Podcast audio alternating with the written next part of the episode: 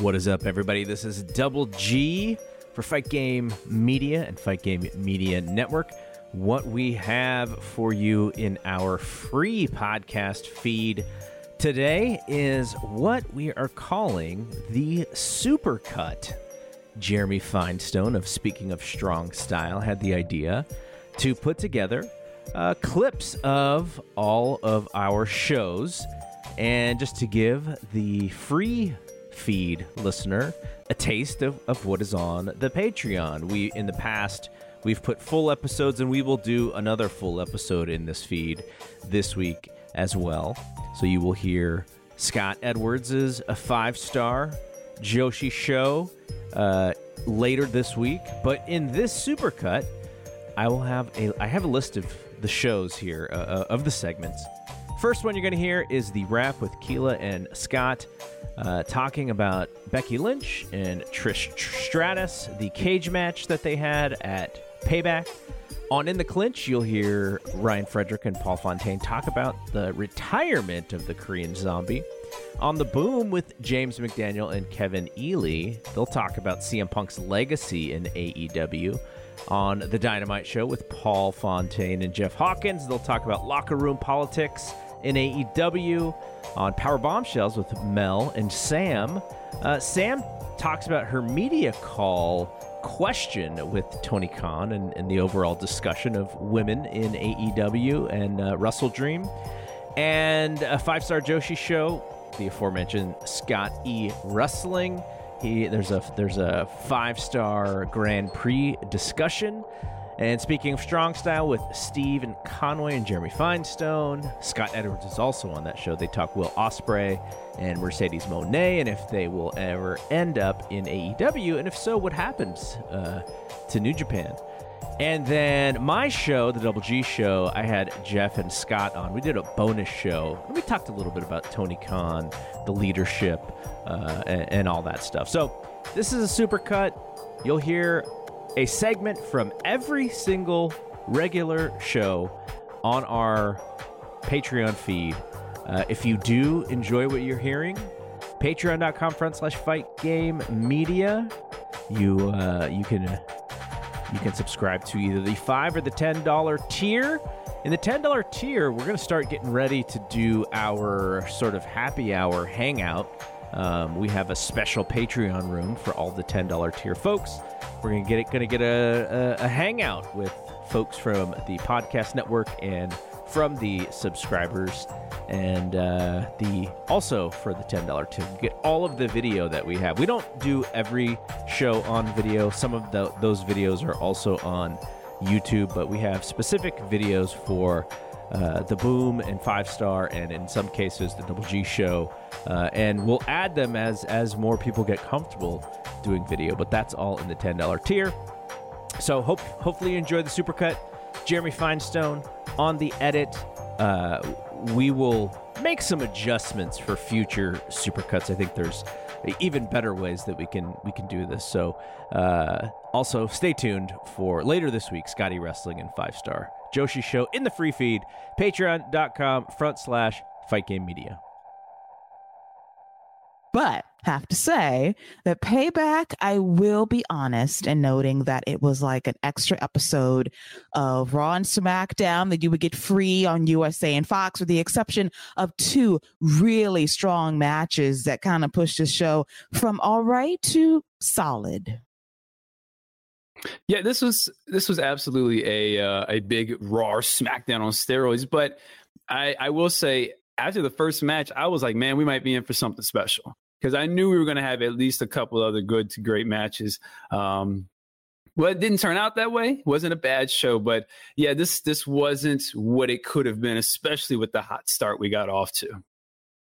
No, not at all. And if you're watching, ladies and gentlemen, please feel free to interact in the chat on YouTube. Give us some great feedback regarding the show. Be interactive with us. We try to respond as we can during the broadcast. But I got to say, I had high hopes for the show after the first match, which blew away expectations. It was the final chapter between Becky Lynch, Trish Stratus inside of a steel cage. And the feud, I will admit, has overstayed its welcome in the last few weeks, but what a finale this was.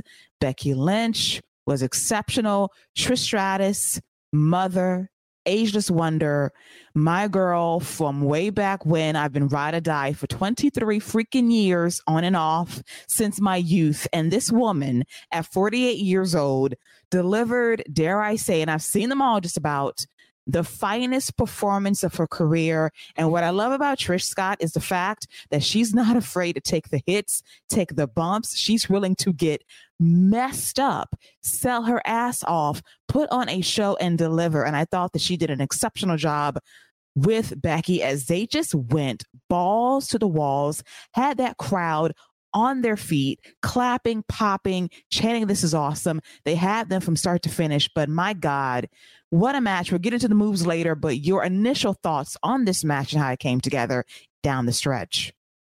Uh, before I even talk about the match, let me just give uh, WWE has incredible production teams and quality because that video package that they played before the match made this feel like two generational talents, which they are, but it made it feel like the epic encounter that we ended up getting when in reality, in hindsight, we both watched Raw weekly.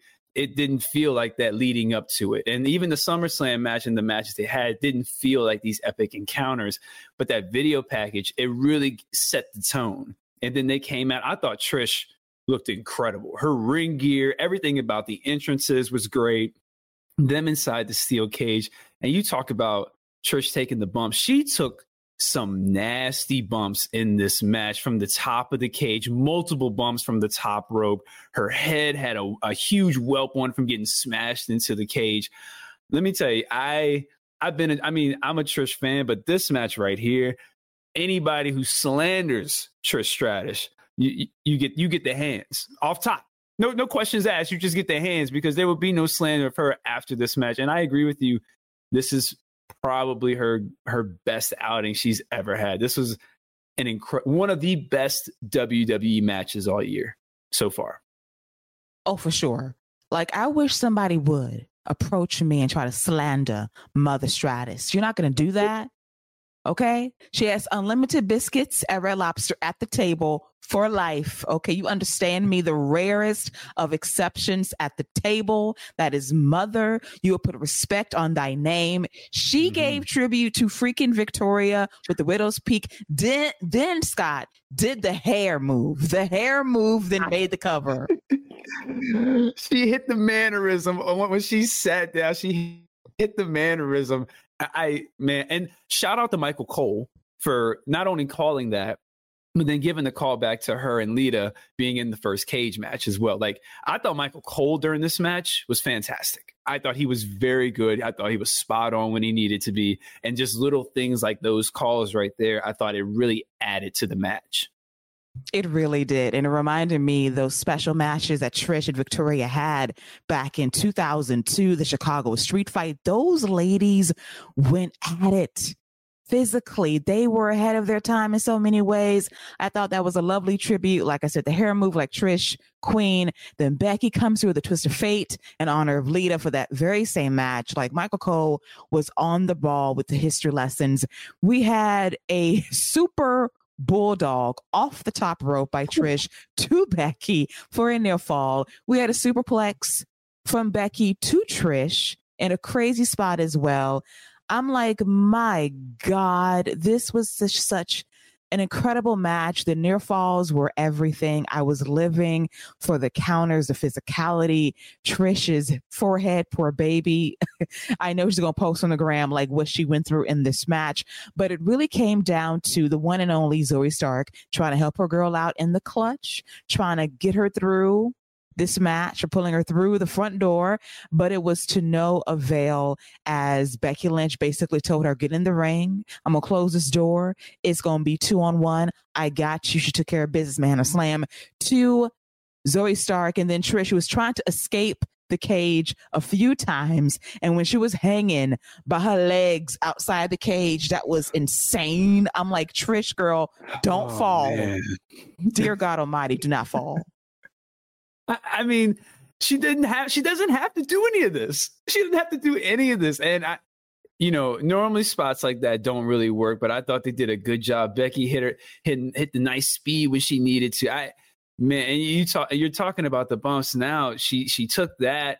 She took a superplex from the top of the cage. Uh, she took a man. I mean, like again, mad respect to Trish for coming back, having this run, putting over not. I mean, like she's helped establish not only Becky Lynch as this generation's you know the the the man of this generation essentially but let's i mean let's not sleep on what she's done for Zoey Stark to just establish her with the masses and just kind of that that crowd that's maybe not as in tune with nxt and other things like that so I, I, I mean, we can't say enough about what she did in this match. It was incredible. I mean, listen, Trish, the selling, she took the man to slam off the top rope for the win. And then she got in Zoey Stark's face and told her, listen, you let me down. You failed the assignment. Get out of my face. Get out of this cage. And Zoey was trying to be the good person, be the bigger person, but it was to no avail. And then eventually, like the giver that Mother Stratus is, she took the flipping GTS, and then she sold it like a queen to get Zoey over. And I think her final adieu to us will be putting Zoey over because Trish Stratus is mother always. And shout out to Dan L who says that Trish Becky match was an awesome one. Absolutely one of the better matches you'll see in WWE this year because my God, they left no crumbs. Yeah, and uh, you know the the the the Mother Stratus name that you just came up with sounds like a Captain Marvel villain. So if we see that happening in the future, we know they heard it here on the wrap. Um, yeah, this uh, again one of the best matches. Ah, I'm. It wasn't. It wasn't quite Rhea Charlotte. It wasn't quite that. I think it was definitely on that Bianca Asuka level from WrestleMania. I'm gonna go a solid four and a half tiers. I'm going to go there too. Four and a half tiers out of five. I thought this was an exceptional match. They had the crowd. I will say they had the crowd more so than Rhea and Charlotte in the beginning. They kind of came through WrestleMania down the stretch, but the body of this match, start to finish, was awesome. I tip my cap to both ladies. They should be proud of this match that they put together finally to wrap up this feud. And for Trish Stratus, this run, this match, has shown me why I love her down forever because she really revolutionized women's wrestling. She was ahead of her time. There was no PR, there was no buzz, there were no buzzwords. She just went out there and did it alongside so many others like Victoria, Jazz, Lita, Molly Holly, Gail Kim, Mickie James, to name a few, always innovating, always being ahead of the curve. And shout out to Fit freaking Finlay too for just giving the ladies a chance, train them up because he got ridiculed. Like you can't train them how to wrestle. He did. And look at the results. 23 years later, Trish, Mother Stratus, doing what she needed to do against the man, Becky Lynch. This was uh, this was the old uh, you know Saturday morning or late Friday night at 4 a.m. our time. Um, I woke up at I, I, I woke up at seven, which is pretty good for me, and uh, I actually caught up. I think when the main event started, I was I was actually caught up. I think maybe, um, uh, but uh, yeah, the main event was Max Holloway and Korean Zombie, and this was a hell of a fight. Um, I saw you had posted that uh, this lived up to expectations, and I would agree. Um, just just a wild brawl. Holloway got the better of it, but Korean Zombie had his moments, uh, rocked Holloway a couple times. Holloway just knocked him silly um, at, at, the end and, and ended up finishing it. And like, you know, I think Zombie would never have quit, but, you know, the ref had, had to step in. Um, uh, 23 seconds into the third round, just a crazy, crazy fight, awesome fight. And, uh, and then Zombie retired after the fight. Yeah, not a surprise about his retirement, but yeah, Yeah. yeah, yeah. First two rounds were definitely Holloway. Holloway had to drop uh, the zombie in the second, nearly had him choked out, but kind of let go of it. He could have finished him in the second, and it almost seemed like the third started, and and the zombie went into the third round with the idea of let's just start throwing, let's just start throwing in, and Holloway, you know, if you're gonna, we've seen Max Holloway especially at the end of fights, like like the Ricardo Lamas fights. If you just want to stand there and trade inside the pocket, he is more than willing to to engage. And they did that, and they swang, and they hit the shit out of each other. and Holloway landed a beautiful punch that just dropped the zombie face first to the mat. And there's a, Yeah. there's a lot of there was a lot of face first to the mats on this show. Show Yeah, and not all of them immediately resulted in a finish, but um, Yeah, but, uh, it- but yeah, face first to the mat, and and you know just and then and then great win for Holloway, and then then you had Zombie retire, which not a surprise. You know there was a lot of talk coming in coming in, and most people thought if you know most I'll put you put you. I'm not the only one, but I expected that Holloway was going to win by finish, and then Zombie was going to retire. This was the fight he Yeah. wanted. Wanted he gets to go out the way way, and he talked a lot about the Volkanovski fight after the Volkanovski fight about retirement, and he flat out said uh, he wants he wants to be champion, and if he can't be the champion or a top three guy, then he just he doesn't have the passion to continue on, and it's a it's a shame. He uh he's not getting he's been in a lot of wars, 36 years old, a Mhm. lot of a lot of injuries and then and then the really shame the biggest shame probably of his career was that mandatory uh military service that they have yeah, in South Korea because he did that right after he uh, lost that first title fight to Jose Aldo, and it took four years off of his career. And and you know that's tough to come back from. Yeah, he came back from you know and had that that win over Dennis Bermudez in his return, but ever since then it's just been injuries after injuries after injury after injury. You know, really limited him to what one, two, four, five, eight, Eight- fight, eight fights. eight fights, eight fights over over what eight years. So- yeah, and uh, and and you know, four and four in that time. eight which- fights over six years, but yeah. yeah, four and four in that time. Even though you know, like he he only fought. I think what did you say? This was his seventh straight main event. So eleventh. 11th okay wow. So he's fighting you know nothing but top guys. And um yeah so the the the 11th straight main event goes back to before he was even uh His eleventh main event total in his 11th main event okay. Yeah, his tenth straight. okay yeah so there you go. Um that that would be going back to before the title fight. Yeah Poirier would would be the first the first one. That's 2012 that's 11 years ago so you know um he's had he had you know because of the military service only 10 fights in the last 11 years uh, or 11 fights in the last 10 years i should say i think Yeah, Yeah. but uh, yeah, just uh, but but you know, again, a great uh, great career. Um, you had uh, you had in your notes here the you know favorite uh, Max Hall or uh, favorite. Well, we could do Max Holloway too, but favorite uh, Korean Zombie fights or moments. And for me, like I'm always going to think of the uh, you know just that crazy amazing fight he had with Leonard Garcia at uh, WEC 48, the um, the the prelim. Uh, that really you know, it's the one time I think where possibly a prelim fight really made a difference on, uh, you know, in terms of who would buy a pay per view. Um, you know, you, you never know, but I know a lot. That's what a lot of people said because this was on free TV, and a lot of lot of people saw it, and uh, and it was just a, an, an insane war, fight of the year. Um, and he lost by split decision, but I think most people thought he won.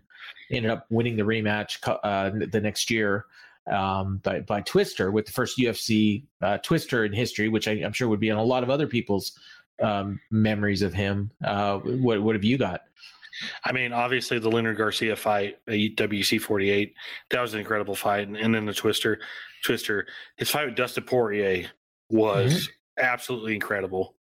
So Yeah. if you, and then uh, I remember I was down in Houston at his comeback fight against Dennis Bermudez, and nobody kind of knew what to what to expect from him because you know he had been out for you know three and a half years years, and he comes out and just and just knocks Bermudez out in the first round, first round, and just looked like the zombie of old.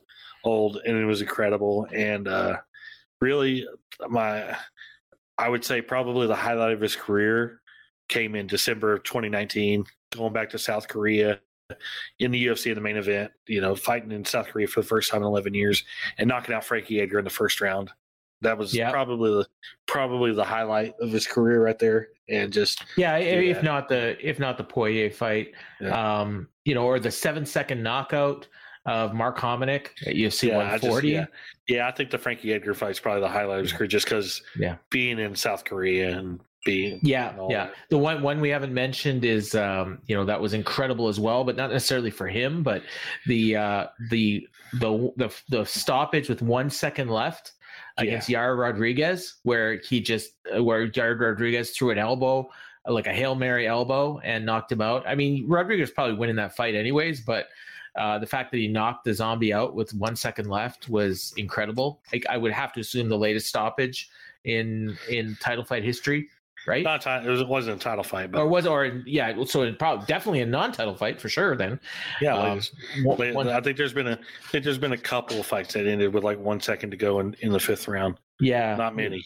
no no and and but but an incredible incredible moment because it was one of those ones where as soon as it ends you're like you know oh my god i can't believe this you know um and uh yeah and, and you know it just didn't had so many of these moments um and uh, and then the last big moment he had you know was was beating um Dan Ige in uh, you know two years ago, which I think a lot of people probably thought was a bit of an upset, um, and uh, and you know it was a basically a coin flip fight, but he was he was a slight underdog going in.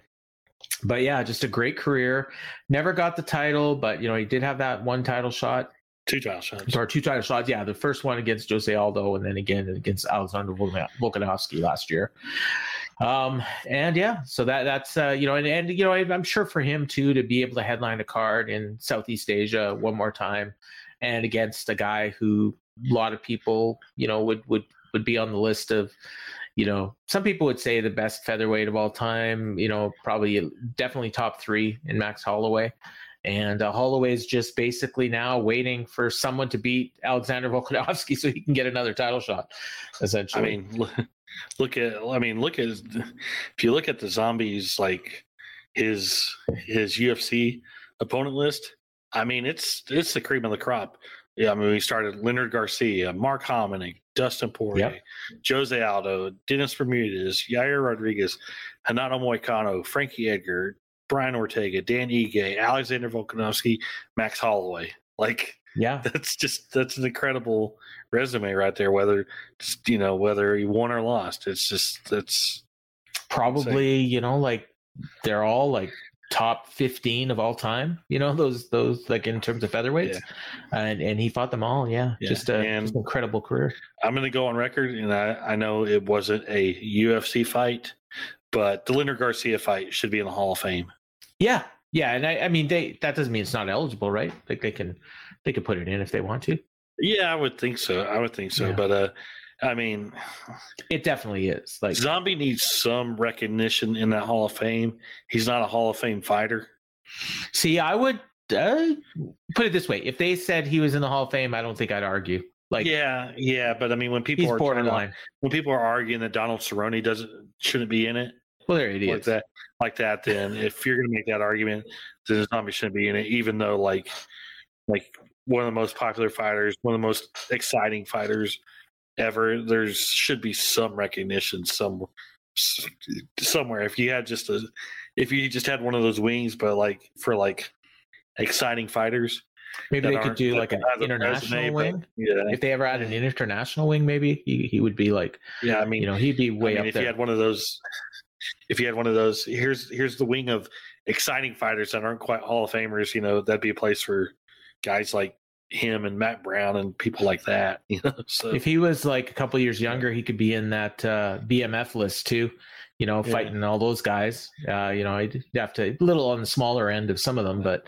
um, certainly one of those guys that every time he fights you know you're getting an exciting fight and i honestly can't think of a fight that he's had that didn't live up to the hype in some way yeah, know? no, Um, there, he have. I don't think he had a bad fight at all. No no i mean he had some short ones but i mean they certainly weren't bad know, um, you know, and, and anytime he lost, it was memorable. Yeah. Like there was no. This is actually. Well, let me look back. Uh, is this the quickest? No. Okay, he lost to George Roop at 130 of the second round. Uh, in uh, his in his second uh U- in his second WEC fight. But other than that, this so this was the quickest loss he ever had in the UFC, and it was in the third round. Um, so you know, one of the toughest guys to put away too, really. Yeah, yeah. Um, never lost a decision. I don't, or no, I guess he lost to Garcia to uh, Garcia, obviously not what I mentioned, but yeah. um, yeah, uh, most of his wins were by finish. No, Ortega, or he lost to Ortega by decision. Oh yeah, you're right. Yeah, sorry, my my bad. Uh, but yeah, just an incredible fight. The CM Punk investigation has come to an end, Kevin. It has, and so has How'd that work out? Punk era. Not so well for As it turns out, he did not make all out 20, all in 20, uh, 24. Who No. saw that coming? Was there a bet on that? Seems Somebody like had a was. bet. Seems would he, like would it. he be on the next All Out? Somebody. I mean, never. Honest to God, as much as as much as Tony Khan loves him, that's not out of the question right now. No, We'll just have to wait a year. Anything, absolutely. I, I think if there's happen. one thing that's clear uh, this week, it's that Tony Khan does indeed love CM Punk. Yes, very Because much. You could tell that this was a very painful thing for him to have Yeah. to do. That finally he listened to advice of counsel, I think, and probably, uh, who knows, maybe a possible revolt from the production staff or wrestlers or like I think is Probably a little bit of something both. he had to do, not as something he wanted to do. apparently CM Punk attacked Tony Khan. As Dave Meltzer said, he reported um what was it? Uh lunged at him and, da- and Dave has said it was much, much more than that. Yes, And that he was being very kind yes. to CM Punk. So not only did he physically assault Jungle Boy Jungleman, Jungle the Man. Jungleman, he has the head of CM Punk on his mantle. He's the Jungleman now. Not That's only right. did he, we, we uh, were texting. Yeah, yeah, not last not night only- we were discussing the possibility of uh, commissioning a painting for Mel Coleman. Oh my God! If we all pool our money, everyone, the three of you. By the way, you three people in the chat, let us know who you are. Let us know where you're watching from, et cetera, et cetera, in the comments right now. I'd love to know who's here with us. Um, yeah, I think we definitely need to reach out to Mel Coleman. I think we can make it a, a a group effort and acquire, and it'll be a little like the Stanley Trophy. It can stay at everyone's house one week out of the we'll year. make an NFT of it. I, uh, I, uh, I, I uh, don't. I won't confirm or deny whether or not I uh, went to a couple of AI image generators to see if they would accept the prompt. Jungle Boy Jack Perry holding the severed head of CM Punk while drinking a glass of wine. oh my God! I was not successful because of, apparently there's something of AI not wanting to Perhaps he could be doing that while sitting on a people. Perhaps he could be doing that while sitting on a tr- on a real glass table. Hey Sam Shipman, how are you doing? Yay! I'm really disappointed that I am going to have to watch my language while talking about the firing of CM Punk. Hmm. I've realized I think AEW would be much better if they'd never hired him, and I'm dead serious. Now That's- maybe that's, that's a really good question. Okay, yeah. I think CM Punk has taken the air out of the room hmm on so many wrestlers. Yeah. I think he's likely affected the careers of wrestlers he's not liked. And AEW in the past 12 months or the past 14 months or so has had two of their greatest events of all time. All Out last year and All In this year are two of their greatest events. And we left both those events not talking about them at all. hmm Those th- those those m- huge moments in the in both those pay-per-views got no traction because of CM Punk. Yeah. And the, it it was all we talked about for months and months when we could have been talking about all these wrestlers who are coming into their own, like Ricky Starks, like MJF. Um, there's so many. There's too many to name. But we were all distracted by Punk. Now, I do think you couldn't have launched Rampage without him, and clearly you couldn't have. You probably couldn't have launched, gotten Collision off the ground without him. And I'm sure there's going to be all this talk from all these CM Punk loyalists about how Collision fell off a cliff as soon as CM Punk got fired. which it's going to because everyone tonight, everyone next Saturday is going to be watching college football. College football, period. right? I was watching All Out tonight. All in. God, I can't even keep it straight. I was watching All Out tonight and LSU Florida State, which was a bigger ass kicking than, than Orange Cassidy got. That's what happened at LSU. Yeah. Yeah, so I'm a little little steamed over that. Um, but I truly think he took so much away from so many different people, whether that was intentional or not. Mhm. That I, I think AEW might be further along in developing the, their own stars, which they clearly need to do. And I think they have done a good job, but I think it could be it could be at the next level if it weren't for the signing of Cornelius Michael Punk. what?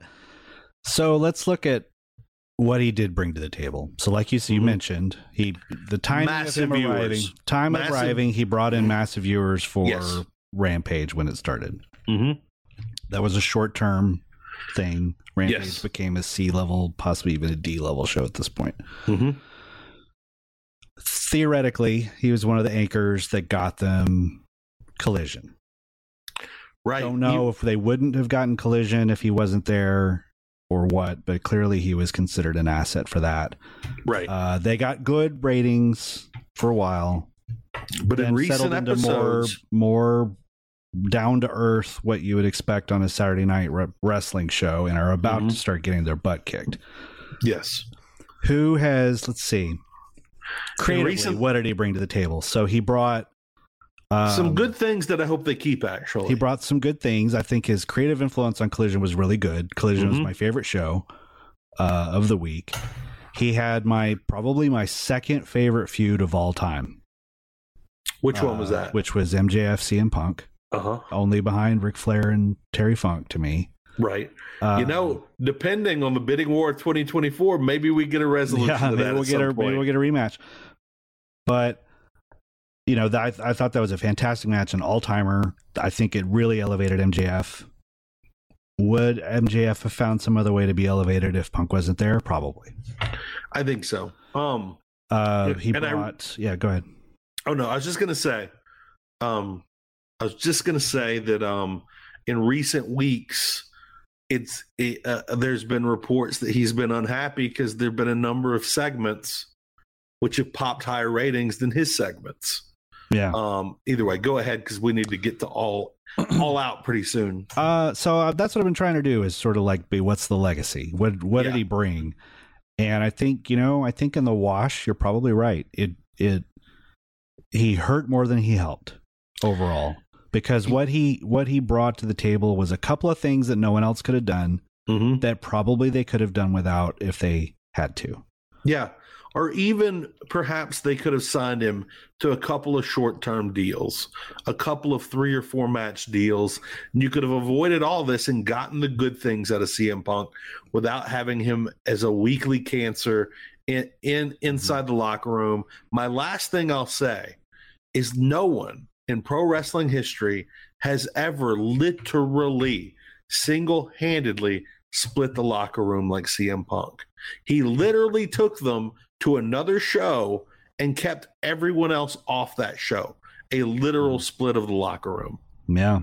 Yeah. And It's really weird. I had this thought. I, I sent uh, Garrett a message tonight earlier. I just had this Mhm. thought, and I didn't really want to post it publicly, but I'll go ahead and say it right here on YouTube. oh man.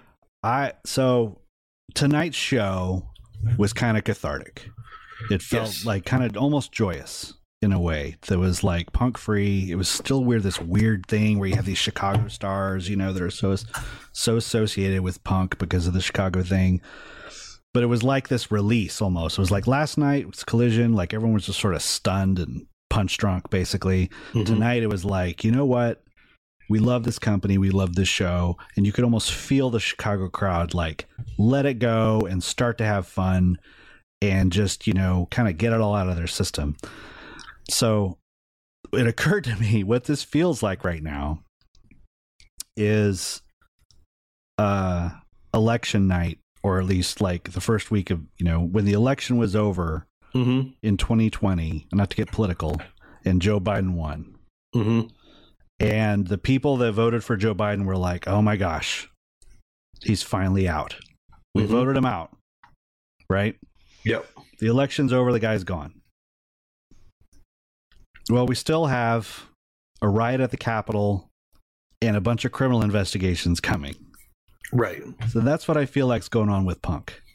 Is like the election's over, the guy's been voted out, but I still feel like there's this whole insurrection and like riots and you know, well, you know, metaphor Lot, here. lot on But Twitter. Lot on Twitter. a whole. There's going to be a whole On mess to come. A whole mess to come. I'm It's sure there will really be. ugly. I think this is going to get really ugly. We're going to be I'm talking sure about this for two years. I'm sure there'll be a lawsuit. There'll be a million things. Yeah. But tonight felt like a more, even though it, it felt like an old school AEW show, is what Yeah. it felt like. And that's what we needed right now. And I really enjoy it. The culture that Tony Khan has set in this company in some ways. Don't get me wrong, people are free and have agency and all that other stuff. Noted. But Jack Perry did that on the biggest show in this company's history and in wrestling history. Yeah, it was a pre show. Yeah, it was on YouTube. In what world do you think that that's okay? Especially and look, here, here's where I get into the hierarchy a bit because there are guys who can get away with things like that, and there are guys who can't get away with things like that, and life's not fair. And there are people who can punch you backstage, and there are people who can't punch you backstage, and that's not fair either.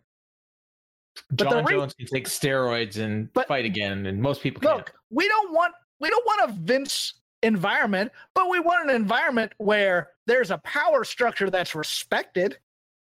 And the whole reason CM Punk is with this company is because a guy like Jack Perry main evented the last pay per view and cracked the bed. Yeah, yeah. And that's where I get a little miffed at the well, you know, if CM Punk weren't here, we'd all be work friends and we'd be able to get along. It's, no, no, no, no, no. Because there will be another Punk.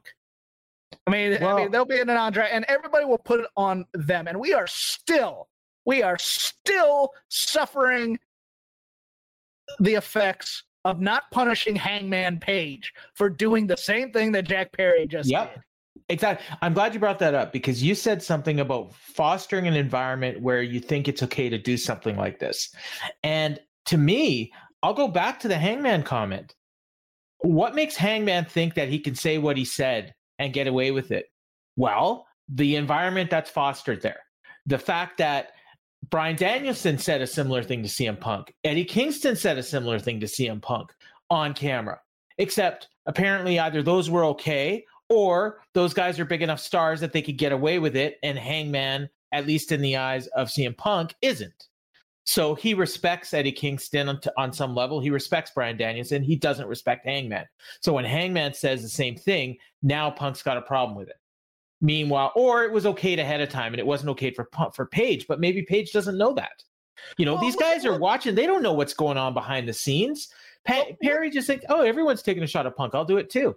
Yeah, well, yeah, and oh yeah, I like I like the elite, so I'm going to take a Yeah. shot at Punk too. I'm why elite. why can Punk do a promo after burying Hangman Page saying you can't sell action figures, but I can't go on camera and say this because he's CM Punk and you're Jack Perry.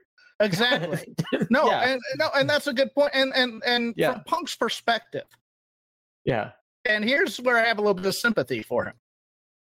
Punk came from that WWE system where people trembled in fear if you pissed off Vince. And so his attitude is somewhat rebellious in that kind of environment. Here, where he wants structure so that he could be punk rock in this thing, there is no structure. This is a hippie artist community type of thing where it's like, oh, what what's the ending you'd like? What's the ending you'd like? Let's sit down and talk about it together and flesh this out. And Let's Yeah. have everybody do whatever they want here and and go overtime, which has been a problem in shows, et cetera, et cetera. Let everybody get their stuff in and be happy. And Tony will be happy. And Tony and look, I boy, I am not the biggest Effy fan in the world, but I love that video that's making the rounds right now about him saying that people are working a little bit towards star ratings as opposed to Oh, emotional yeah. connection of match. And I was like, I was like, praise Jesus, because that's AEW I, for I like right Effy. now. I like Effy. I, I, I, I, watch a I'm not. I'm his not his biggest fan. I really am Oh. not. But but I I understand the people who like him. It's, it's, it's I like just what he not- I like what he does, and I, I like the tag team with um, uh, what's her name? Uh, I know the team Al- name is Alley- supposed to be it's not Alley Allie Katch. Catch. Alley Is Catch. Yeah. Okay, Allie Katch. and then they have uh, the other, the third one, uh, Dark, Dark something. Somebody help me out here. Um, Kid, it's another. Uh, Kidd Bandit or no? No, no. I- I don't although know- I, I think she's. I think they've tagged up with her with them. too. Yeah. Um. Um, but, but, but no. Um, what I wanted to say, I I'll tell something. Everybody loves Tony Khan, right? Great boss. Everybody loves him. Nobody loves Vince, right? Right. I mean, some people do, but for the most part, everybody doesn't doesn't like Vince. Who do you think people respected more? exactly. And, Yeah. and that's and that's the thing is is well, you know, people respect Tony without him being a jerk about it. Do they? I don't think so. Or do they know he's the guy with the bank book? I'm sure And some like- do. Don't get me wrong. I'm sure there's some. I, like, I think I think the level of respect is I want to do a good match for Tony so that Tony's happy and this company is successful. Whereas but in I WWE, just- it's like I want to do a good match because I don't want to get fired. Dark Well, Sheik, it's not- thank it's you, not- Anthony. No, it, it it's not it's not necessarily I want to do a good match. It's I need to do everything Vince has told me to do out there and to hit my time and to hit Yeah. my angles and to hit my reaction here, et cetera, et cetera. Or Vince is gonna chew my ass out when I come out through Gorilla. And, if there's any also- if there's any shenanigans in the locker room, Vince is taking care of that crap real quick. If guys in the back don't do it themselves, and I Yeah. don't necessarily want wrestler court, but you're sitting around, you're going, "Where's the guy that's getting these dopes in line?" And it should be Punk in some ways. I think Punk's trying to do that. The problem is they don't respect Punk either. uh, they're going to go to mom because Yeah. dad's being mean to them. That's They what should. it is. Samoa Joe should be that guy. Like I don't know if he wants. I to be- agree. or Jon Moxley. Um, Or I Arn Anderson. Moxley- Well, I guess Well- Arn. And see, I don't think they respect Arn because he's too old. But Right. See, that's, I think yeah. they respect Mox. I think they respect Joe Danielson for sure. I think that everybody probably respects, but I don't think Danielson's that guy. He just doesn't seem like. But you can't be. But you also can't be that guy and be working with. People. no, You can't be the No. enforcer. No. And then, and then also, I mean, they, they, I had a job like that once. They made me manager, but they made me the guy to fire everybody. Oh, And then after, and then, then after peak season, they said you gotta go back and work with those people. I was like, are you crazy?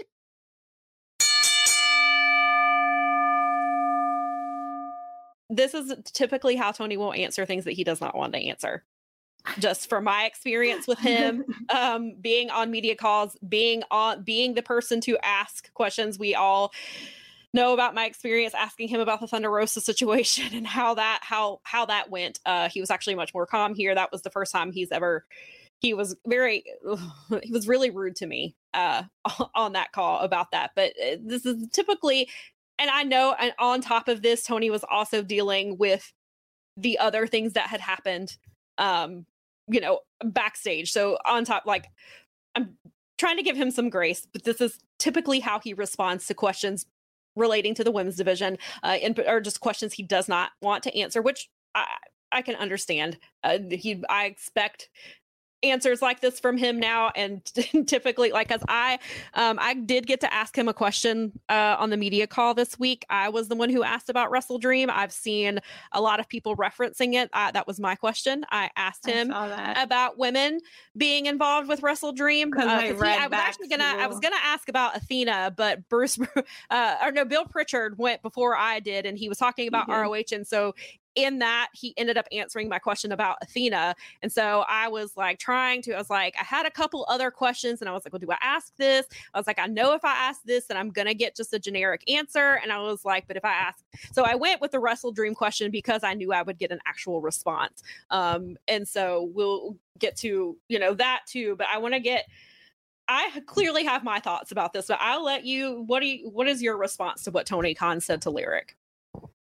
I think it's great politics and great business. I don't like the insinuation that he uh, can't like it's the women the women would slow down i don't like the answer i mean there's kind of a the women would have slowed the car down answer in there that Uh-huh. it had a very pass that was very passive aggressive i know from hearing that there was something of an exodus to the bathroom during that match which continues to be a problem and it's like is that because people don't like women's wrestling or is it because women's wrestling isn't being booked properly I think there's yes those the things, answer, but I, guess. also would say they've been trained that way because WWE has trained people to think women's matches are not important, that they are the bathroom break, they are they are worthy of only 3 minutes and I feel like that's a mindset that some people just cannot break out of no matter how good the wrestling is in front of them. And it also that mindset of how WWE has treated women in the past, I think emboldens people. Um, if you saw the day before, there was a question where some fan asked Dixie Carter, I mean, uh, not Dixie, um, asked uh, Karen Jarrett who sh- was better in bed, Kurt or Jeff Jarrett, and they asked it in front of Jeff Jarrett.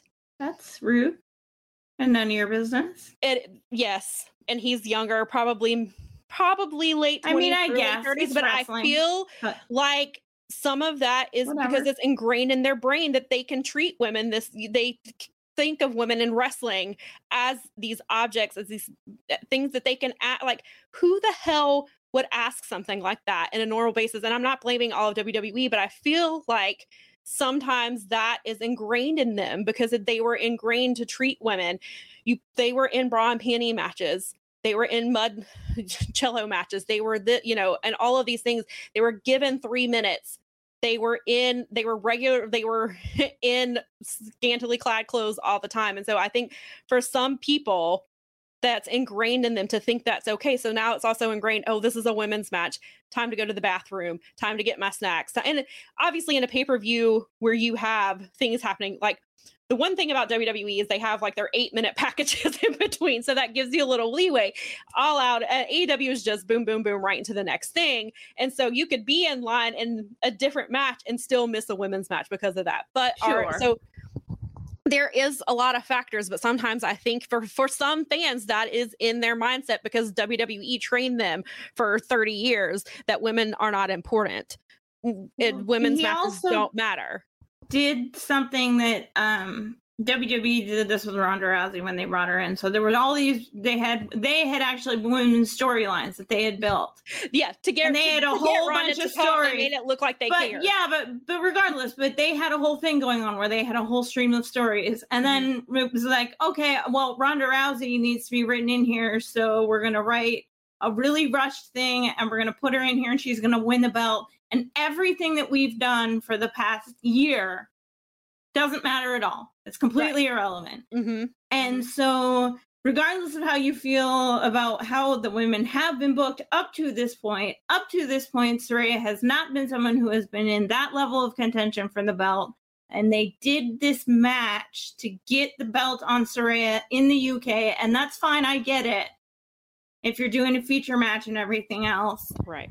but why should I care about this match? Because it disregards a lot of storytelling.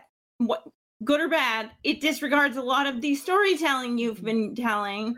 Right. I know there's the Toni turned on her thing, and they for once and for all they're broken up, but it wasn't. they're but they're not broken up. But it was very much about that match was there to put the belt on a British wrestler. Right. Uh, exactly. Specifically, They that were given they were giving her the feel good moment because she is missed five great. Years. she missed five years. So they and they we've talked about it a few times once the match was made. We knew the reason the belt was put on Shida was because she could Saraya couldn't beat Toni for the title, so they had to make Shida a transitional champion. I think it's bullshit. I think that I think putting it on Saraya is the wrong decision for multiple reasons. I get that they were doing it for the moment, but I think it was the wrong choice. You can't set people up for failure and then say, "Well, we tried it and they failed." Right, which is what Well, they keep like, doing. well, you tried it, but you did it at a time when, like, especially with the last, like, what, three or four weeks, where it's like, oh, okay, we're gonna have all women's main events, and then we're gonna like show you that the show falls off when the women are, right. and maybe that's legitimate, and maybe there's something to it, or maybe it's Well, just and- that you're. I mean, it's, it's a lot of re- we- we've talked about this a lot too it's a lot of reactionary booking um putting her putting the main just doing the main events to do the main events to be like here shut up now what else are you going to complain Well, about if I'm you don't want you women on your product, don't have women on your product. Or if you don't want them on AEW, just put them on ROH. Or, but don't like. Hey, I'm a. It's one of my favorite things that I've been saying since 2016 is don't pee on my leg and tell me it's raining. I- yeah it's the, right. it's an old one and it makes the Yeah. hat look silly now. See, this hat is multifunctional, but There you that's go. where I'm at with it. It was Yeah. very. All he did was regurgitate Willow's Mhm. word, or I'm sorry, I keep doing that. Uh, You're lyrics words to her, and he was essentially like, "And you said it, and you did." And he did. That's a classic. Like I went to school for politics and journalism. oh it's definitely a classic yeah and and I've done. And, then And the again, like a couple said, of years, I've it- been like in business me mode. many it's times like that's how he answers questions perfect answer. politicking, no it's exactly what that is but it doesn't tell me anything about where you stand. hmm He was dodging the question, as somebody mentioned, and like when I because I went back to the thread that I wrote about it because I was like, man, I was like, of course this had to happen after we've had a show, and by the time we get to this, it's already going to be a week. Like I was like, I want to talk about this now. It didn't matter. I oh. was heated just mm-hmm. because it feels like so. To give a little bit of context with with the night that this happened, there the one eight minute and forty four second match, NWA seventy five. NWA is a train wreck. they had two the Oh my- same night as as All In. They had two women's title matches. They the women main evented the first night because uh, NWA seventy five was two nights. They main evented. Kamille defended her title again, and she got the main event spot. Every and of course I knew the women were not going to main event all all in. I was not asking for that, but we've talked about it before. AEW is still the only company who has not had women main event a pay per view. ROH only main evented a pay per view because Mark Briscoe got injured, and then the fans had to beg Tony to put Athena and Willow in the spot that they earned.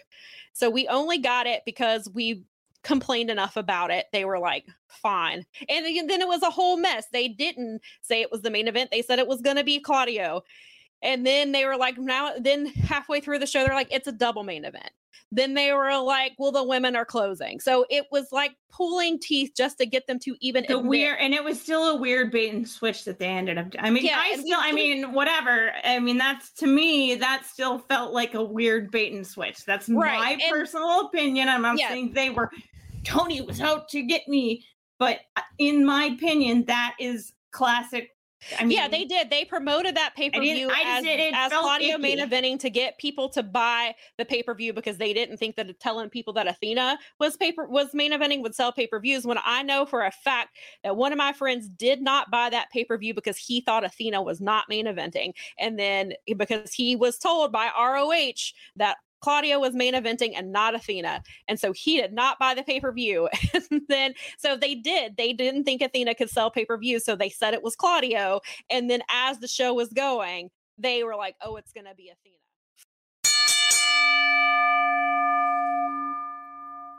Make it simple. How are you enjoying the five star Grand Prix so far? I mean, it's hard not to be enjoying the five star Grand Prix right now, right? Like it's been a. Yeah. We're, we're coming into the tournament. We're expecting great things. Like we're uh, hyping it up. Oh, this is going to be an amazing tournament. It's going to blow the uh, G1 out of the water and all of that jazz. We're hyping it up. But now that we're actually in the crux of it, like we're pretty much at the halfway mark. Well, we are at the halfway mark as of recording this. There's not really much to complain about, is there? Like it's been a really good tournament. Even the weaker nights generally has one or two things that you can take out of and go, even if I wasn't completely enthralled by this happened or that happened. And you can't say that about a tournament that's going for over two months and not be impressed. Yeah, yeah, it's been um it's been overall fantastic. I've seen some people calling it an all timer tournament, and we still have a month to go. Mm. So I'll hold I'll hold my comments until then. But we're on a good pace for this to be one of, if not the best, five stars, and that's without Saya Kamitani, mind you. Yeah. You know that's the crazier part. That's like that was like nine great matches just automatically taken out, and if rumors are believed, ten great matches on her behalf taken Mm. out. Uh, but we have a lot to talk about. We're gonna t- we're gonna do update on five star Grand Prix. Had two shows this past weekend. Um, this upcoming weekend they have two shows, including the five star special in Hiroshima, which is undoubtedly one of the most stacked cards of the year, just because they can. Yeah. Um, we're gonna also talk the Sendai Girls big show in Niigata pay per view, which is featuring one Stardom talent, one kind of half Stardom talent. I don't really know what to call Kairi these days, and uh, some- WWE talent. yeah, that's true. That's true. Until she steps into that door, I'm not calling her WWE talent, though. That sounds like a crime. Uh, for me, for me personally. But I'm happy for her. Happy for her. Uh, I hope. Uh, I hope she has as much success as Iyo is having right now. I, I hope her dreams of being uh, booked by Triple H actually come true. I do too. I do too. Um, you know, eh, I mean, he treated her well once upon a time in NXT, so Mm. I understand where she's coming from. She'll she'll do fine. But we're gonna kick off our show with Seadlinnng, and I was go. So I had one guest set for this show. Uh, things changed. Um, so thankfully Trent has come on. I will have that guest hopefully next week, which is a just as packed show with all the pay per view stuff. So won't be uh, too much of a miss. But the reason they wanted to come on was for this one match. And that match was Arisa Nakajima defending the Beyond the Sea Championship against Sareee. Sareee, of course, uh, has just been phenomenal since walking back into our lives and leaving the uh, schoolgirl outfit and whatever WWE else planned for her behind. And somehow it's it got better. Like this this past Friday, it just got better. And I I, I saw the match. You know, I saw the billing. I was like, oh, it's gonna be great. Obviously, I saw the preview tags. They had two great, great preview tags, including the main event of Surrealism Chapter Two. Um, but this this match somehow still managed to e- exceed my expectations. So much so that I said to multiple people, and Trent, this might shock you, that Sareee might be my favorite wrestler going right now. Not name my not hold name on, hold on. I'm not kidding. I'm not kidding. Only because I like I look forward to every single match she has. Mhm. And this match, I was like, this re- like she might be the best. Of she's absolutely the best wrestler to ever walk out of WWE. Like it just, and what I mean by that is she had very limited rust. Yeah. And I know people will be like, well, she didn't really wrestle that much, but she was there for two years. That's how you build rust. Right. Like that's still a lot of rust. And like she is now undoubtedly one of my favorite wrestlers to watch. And I think she's pretty much everyone's. If you're able to witness what she's doing, um, she's very determined by the scene. I knew you were gonna attack me on that, but it's okay. I, Hey, hey, I'm just, I know how much of a fan you are of Mayu Iwatani. And Well, what yeah, you're saying to me is better than mine. I always- on your list. I always have to I always have to like clear that up. It's like, okay, after Mayu. Like I just try to like if you know me, I think we can all just accept Mayu's here and then it's everyone else. But like I love watching Sareee big matches and she's having a lot right now. So that's a lot of fun. But let's talk about the match itself. Uh Arisa Nakajima came into this match as a dominant champion after winning the title back from Hiroyo Matsumoto at the end of 2022. Um and heading into this match, I didn't I wasn't fully convinced Sareee was going to win for sure, mostly because she had just won the preview tag previously that they had with the most recent one. They've had two. They've had two different preview tags. They have one in Seadlinnng, then one at Sareee-ISM.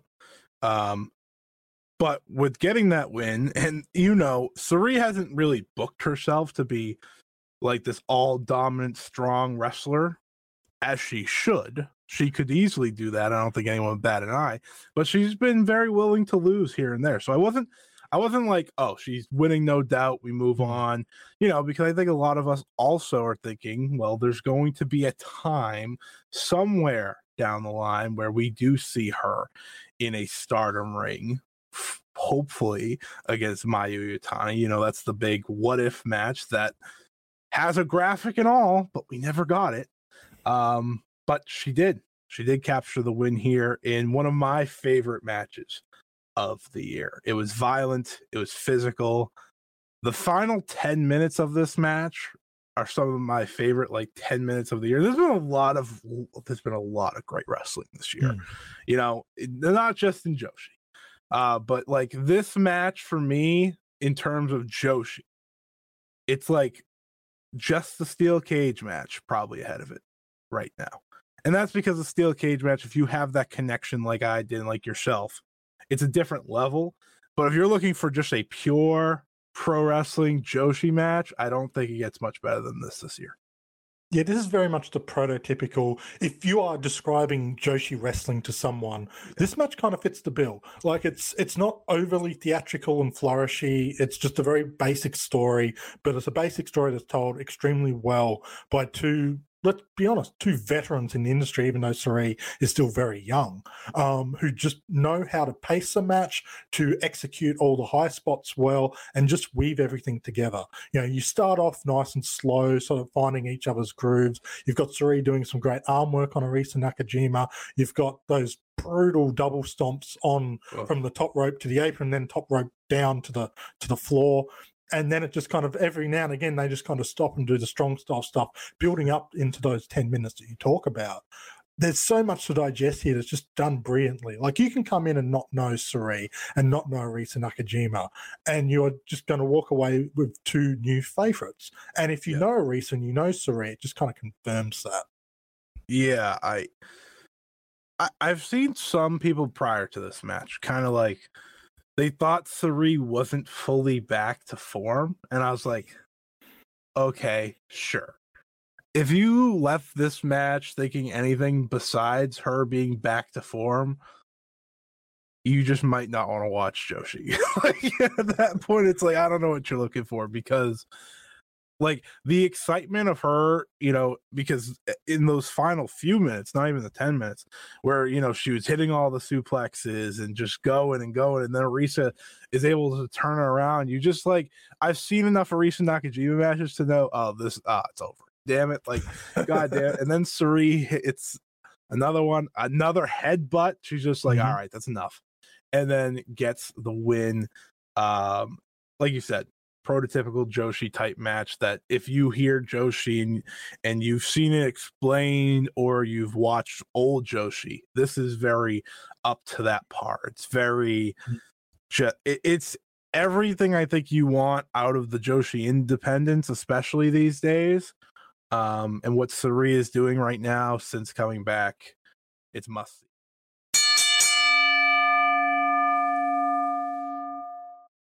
Yeah, to me, her appearing on AEW kind of eased any thoughts of her ever going back, or at least anytime soon for me. Because, like, I think, like, and I, I said this earlier, but she has so many things she still wants to do, right? She wants to have that Tokyo Dome match. She's going to have that Tokyo Dome match. I'm like willing to put money on that. If I'm not, I don't, I'm not a betting man, but if I was, I would put money on her being at Wrestle Kingdom and wrestling. Um, they're setting up that match with Julia. Obviously, like that is that is. I think that's as locked in as any match could be for someone that hasn't wrestled in months. Um, and I think this is just good news. Now, I said this, and I'll say it again. If you're bringing in Mercedes Moné into your product, if you're AEW, everything has to change because you're paying her top money. She's not going to be the top, just the top paid woman in the women's division. No, she's going to be top five in the company if you're bringing her in in any form. So you're going to have to give her the time to tell whatever story she's going to tell. We know, or we've at least heard rumors that her match at Forbidden Door was supposed to be with Saraya, who is the current AEW Women's World Champion. Saraya. It's starting to click in my head of why Mercedes may be uh, coming in sooner than not. I mean, Tony Khan just said that he would like to have Mercedes Moné on this Wrestle Dream Antonio Inoki show that they're doing. Well, it says tribute to Antonio Inoki. I don't know if it's really an Antonio Inoki show. It's a little Um, puzzling. It's a little puzzling. We'll talk about that in a minute.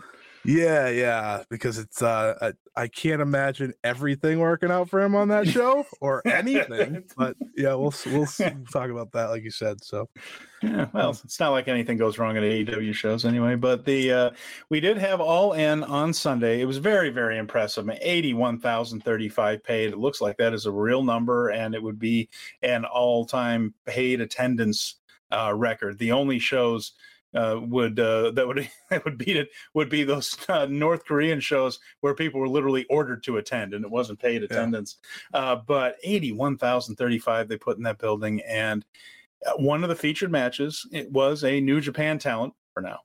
Uh, and it was Will Ospreay uh, who faced and defeated Chris Jericho. Now, you know the the thing about this is, you know, Will had a busy weekend. He was going through a couple of different uh, shows, uh, Rev Pro uh, the night before, which we're, we're going to talk about that show because it featured a lot of New Japan talent, and this one in front of 81,000. They put him over, and I mentioned when Power Bombshells were doing the preview of it that it's a heck of a way to woo a guy that you're interested in signing is putting him over on one of the biggest shows of the year over one of your biggest stars he has all but said he is leaving. He hasn't said it officially, but all indications are that he is headed to AEW when his contract with New Japan runs out at the end of the year.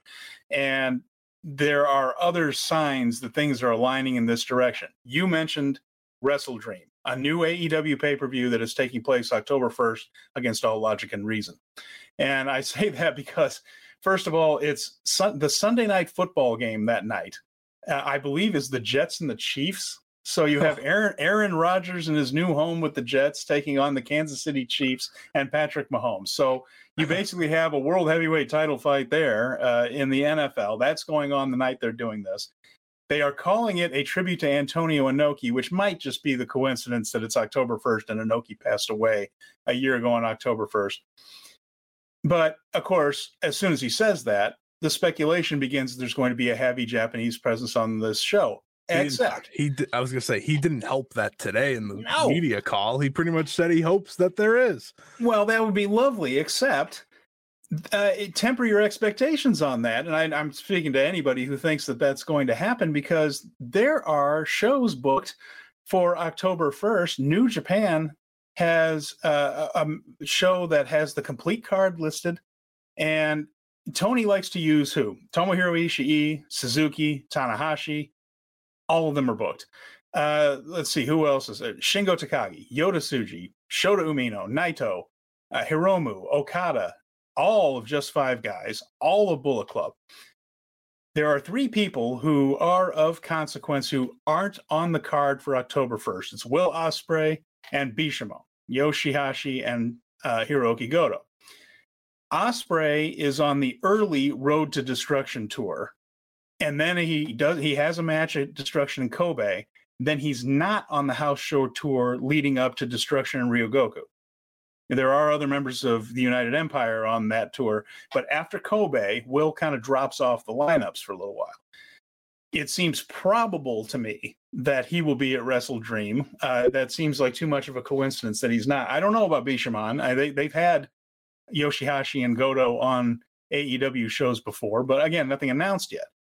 Those are really the only three of any consequence, Scott, that are that aren't booked that day. And you were saying, as far as the female presence goes, Stardom has a show that day too, right? Stardom not only has a show that day in Korakuen Hall, the same location that New Japan has their show that day, Yeah. but they have the five star Grand Prix finals 24 hours before. Yeah, yeah. Uh, so I mean, I mean, who? So again, we're talking people of consequence that aren't in the five star. There are a few because Stardom's roster is so deep. But you tweeted out a picture of Tekla earlier. If you, is that would be if, if someone's going to go from Stardom and be on this show somewhere in some form, uh, even if it's just maybe face an AEW star like Athena or something like that and lose, or uh, but or Statlander or something. Uh, Tekla would probably be a, a choice. Who's somebody that they could spare for the night. That would be my top choice. Um, I think it makes the most sense in terms of someone who not only speaks English and can kind of build that match a little bit, you know, just by sending in a promo. Uh, but she's obviously very talented and she's not part of the tournament. So, you know, you don't have to worry about that. I saw some people be like, well, Suzu Suzuki, technically, you know, her match is canceled on the Jeep on the tournament night because of Saya Kamitani. But that doesn't matter because she's still going to be in contention probably on that night. So you're going to have her in on location, and it, it to me it's just it doesn't work out. And I feel like sometimes Tony says these things without actually knowing, um, which is a problem. It's a problem because I think people's hopes get up. That's why he said I would like to have Mercedes Moné because she checks both boxes, and we can just you know move on, right? Um, I just want to say on Ospreay you know, before we kind of move away from that, I'm not saying it's contract tampering, but the nicest thing I've ever seen someone do for a person that doesn't work for their company is give them a premier singles match in an 80,000 fan arena in their home country and a win. That's probably the nicest thing I've ever seen happen. So uh, I'm not saying it's tampering, but it's uh, it's a very very very very nice gesture ahead of uh, his free agency. But uh, yeah, I look forward to MJF versus Will Ospreay and uh, at uh, Revolution or something because I uh, I can't imagine him uh, staying just because I think they're going to they're gonna bring get the Brinks truck, they're gonna get another Brinks truck, and then be like, hey, you want this? Here you go. and I can't imagine him saying no.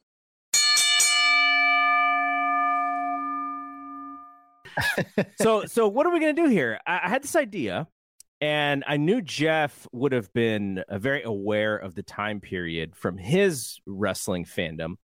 Uh, All Out uh, is this coming weekend. All In just happened, and Tony Khan decided to use Dynamite and Collision as a bridge, one show each as a bridge between two pay per views, and this hadn't been done in quite a long time. I, I want to say WWE has done pay per views two weeks apart in you yes. know in in the 2010s time frame is my guess, uh, but not a week apart.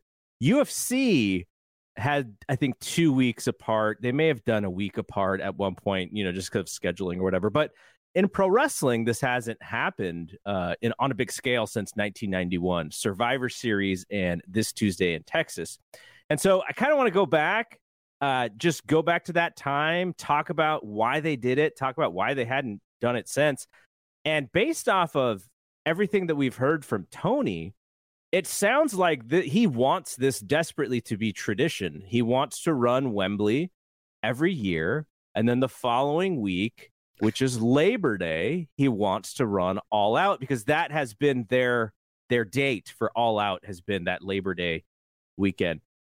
Jeff, you're you're showing uh, a f- facial dismay about this idea, and and I gather some of it is frustration from uh, what you saw on Dynamite as the bridge to All Out. Yes. Uh, um, as I said on Dynamite this week, Tony's going to need 15 stories yeah. in order to do this. And we've barely been able to have a pay per view with four stories or angles that have because his thing is booking great matches and then uh and then two weeks beforehand oh yeah we're having a pay-per-view better yeah. better build this a bit and i'm i am actually going to be very interested in how chicago's business does mm-hmm especially after next year, because this used to be a travel show. Yep. This second one, and it ain't gonna be a travel show no more. I don't think. I think people might go for the Wembley show if they if given the choice and, and the disposable income. But Tony runs Chicago a lot as well, and I'm wondering if those later shows, like say huh, Thanksgiving week, yeah, which he always runs on that time, I'm wondering if those houses start to see a noticeable decline after this. But yeah, so his history would tell us that that's kind of how wrestling works in general. It, AEW's fan base, as far as pay per views are concerned, seem to be very loyal. Now the house shows are definitely down, and by house shows I mean the TV. They don't actually run non TV house shows, but yeah, those shows are struggling. Like, uh, what did Dynamite do on Wednesday? Did they do five thousand in that uh, the old uh, the old building that they that they used to run all in and all out in? Oh, the one at the uh in suburban in the yeah. burb. That's a yeah. travel crowd. I think it was like set up for six. Okay, so I, I was talking to somebody yesterday who is going to all out, and he said that he thought it was like four or five that was Okay. actually there. So, and you know, we didn't really get any punk chants from what I remember. Like, I the the crowd wasn't really into anything, but I This don't is the remember. travel crowd mostly, though. Also, that goes to this show. Th- this show specifically, the Chicago people generally wait till it's in town. That's the crowd I want to see. I, I can't wait to see the reaction to some of that. That'll be yeah, it's gonna be that'll be interesting Sunday to see if they react. Well, and who knows? Maybe Punk's actually gonna end up on that show. We we don't know yet. Yes, the investigation might be wrapped up by then.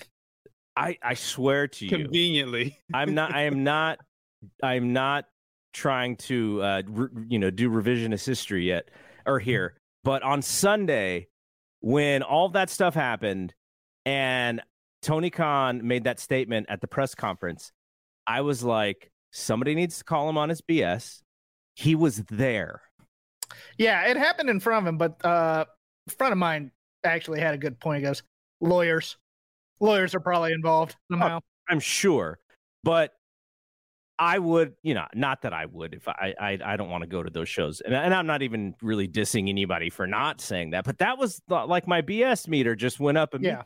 I was like, he's there, he saw it, he had to have talked to all parties, so this investigation. Whatever it is, like he's the first witness on the scene. Like his, you know, his he his word means the most in this entire thing. Can I throw another theory out there? Okay. That the investigation is merely a delay tactic to say that they, neither one of them are on the pay per view? Or what if they are? Oh, God. I don't know. It, it, it, felt, it also felt like to me, it, it's like, well, I don't really want to come down hard on anybody. And you know what? I'm going to have an investigate. I'm going to get, I'm going to hear what people have to say about this. And then, then I'll lightly tap somebody on the wrist. That's what this feels like. to you know me. You know feels- what happens in in cases like this is you know you think AEW and WWE have these tribal fan bases.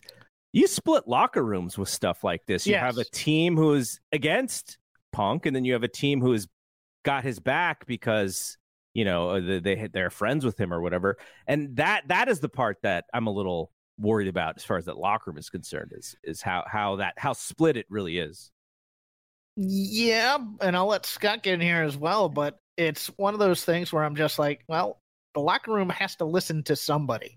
Mhm. And it's one of those things where, you know, if if it was a strong hand at the top, who cares if the locker room's split?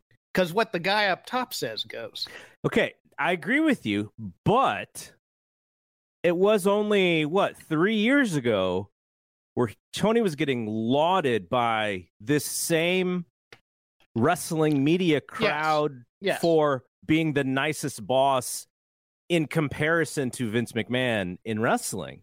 Oh, Tony is actually taking the other side. And so I feel like that's still the same Tony, uh, but people are taking advantage of that, uh, I, I believe. And yeah, I mean, he he he will need to put his foot down, but at the same time, when he is the single most important person in that company when it comes to marketing, when it comes to PR, when it comes to all of the information that is out there, if he shows any negativity towards a performer, that stuff goes far with with the wrestling media. So it's it's tricky. It's Yeah. really tricky for him. He needs Jim Ross as a bad guy, so he could be the good guy, right? That's how Vince did it. What's so special about Hero Bread's soft, fluffy, and delicious breads, buns, and tortillas? These ultra low net carb baked goods contain zero sugar, fewer calories, and more protein than the leading brands, and are high in fiber to support gut health. Shop now at hero.co. Everybody in your crew identifies as either Big Mac Burger, McNuggets, or McCrispy Sandwich. But you're the filet fish Sandwich all day. That crispy fish, that savory tartar sauce, that melty cheese, that pillowy bun.